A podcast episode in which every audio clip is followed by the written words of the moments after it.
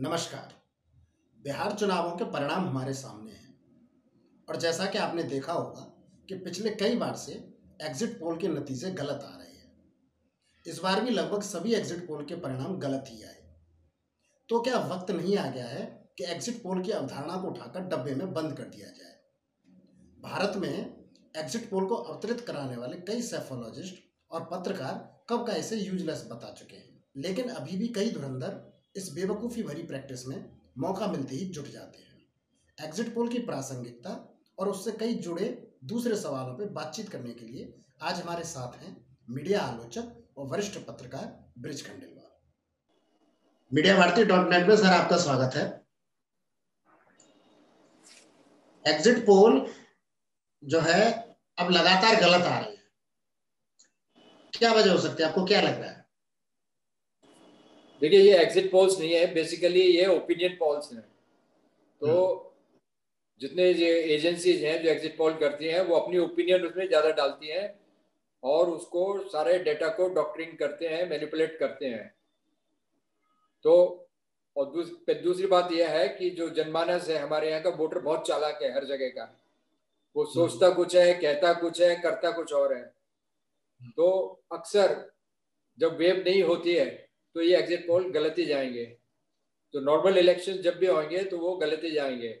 जहाँ वेव होती है, वह अनुमान लगाया जा सकता है कि किधर जाएगा। जैसे कि जनता पार्टी के टाइम में हुआ 1977 में, और भी कई वेब वाले इलेक्शंस हुए हैं तो वेब का तो आइडिया लग जाता है। तो जो नॉर्मल इलेक्शन है, बिल्कुल ठंडे दिमाग वाले, वहाँ पर आदमी किसी की दुश्मनी मोल नहीं लेता है, और न खुल के बोलता है कि किसको वोट डाला। इसलिए ये चौंकाने वाले रिज़ल्ट कई बार आते हैं। तो मुझे तो कुछ भी अजीब नहीं लग रहा है। ये तो ओपिनियन पोल्स थे। ओपिनियन पोल्स को उन्होंने एग्जिट पोल का नाम दे दिया। और ये लोग सारे के सारे हम्म, तो अब जैसे चाहे उन्होंने ओपिनियन पोल कहे एग्जिट पोल कहे टीवी पे खासकर टीवी मीडिया में तो उनको एग्जिट पोल के नाम से ही दर्शकों के सामने रखा जाता है। अब हाँ.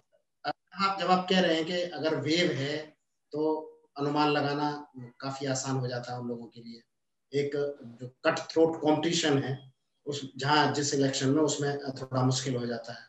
तो अब मोदी इरा में तो ज़्यादातर चुनावों में मोदी जी ने भी अपने भाषण में भी कहा कि साइलेंट वोटर भी है हमारा, जो कि अपनी ओपिनियन नहीं देगा और वोट डाल के आएगा। वो किसी से प्रभावित नहीं तो अब इस बदले हुए माहौल में क्या अब इसको एक अवधारणा के रूप में इसकी कोई प्रासंगिकता बची है? हाँ ये जो टर्म है, नया आया है साइलेंट वोटर मुझे लग रहा है ये साइलेंट वोटर बहुत बड़ा सेगमेंट है और आने वाले चुनावों में भी हम इसका देखेंगे, करिश्मा देखेंगे कि ये बोलता नहीं है और ये ना कोई ओपिनियन शेयर करता है, लेकिन इसकी अब पता लग गया है कि एक है। ये भी एक यूनिट है, बहुत बड़ा यूनिट है ये। और ये स्विंग कर सकता है। अब ये साइलेंट वोटर्स में जैसे उन्होंने आइडेंटिफाई किया है, उसमें महिलाओं को किया। तमाम जो गरीबों के लिए उन्होंने स्कीम्स घोषित की हैं, उसके जो बेनिफिशियरीज हैं, वो बोलते नहीं है चुपचाप। जाति के आधार पर तो ऐसा लगेगा कि हाँ ये इस जाति का है तो इधर वोट देगा।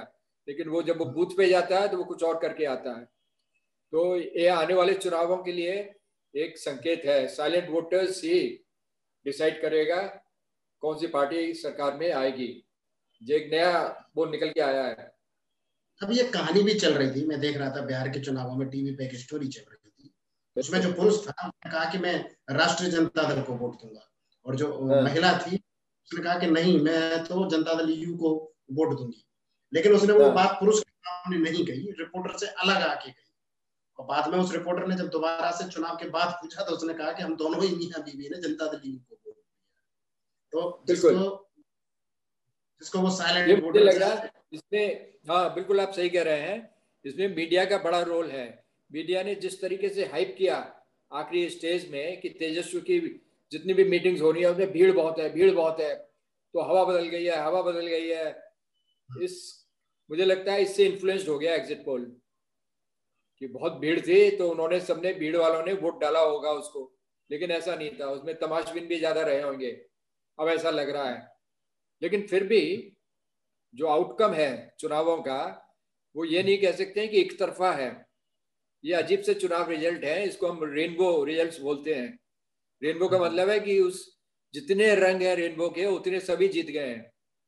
लेफ्टिस्ट भी जीत गए राइटिस्ट भी जीत गए जनता दल यूनाइटेड भी जीत गई हिंदुत्व एलिमेंट्स भी जीत गए थोड़ा बहुत कांग्रेसी ओबीसी तक भी जीत गया।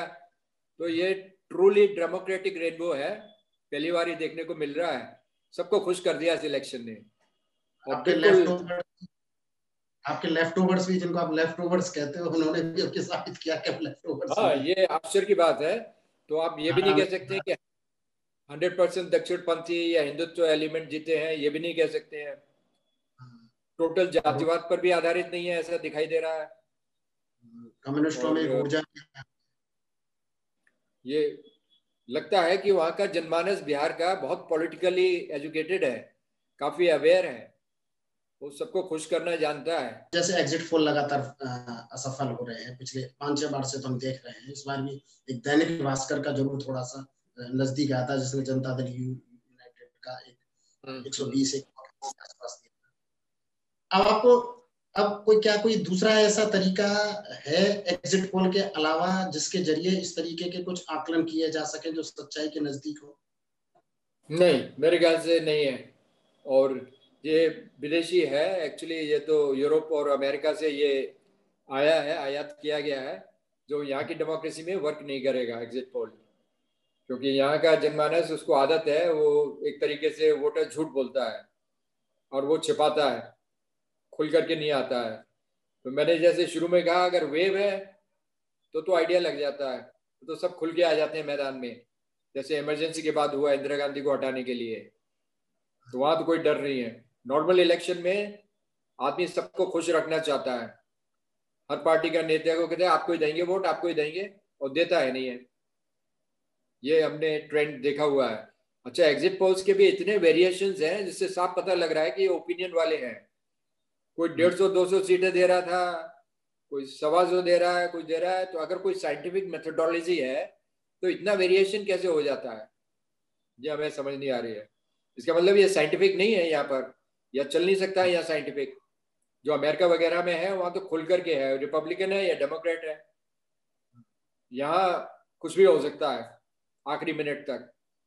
तो फिर उपाय क्या है? अगर अंदाज़ा लगाना हो तो कैसे लगाए? नहीं तो ज़रूरत भी क्या है?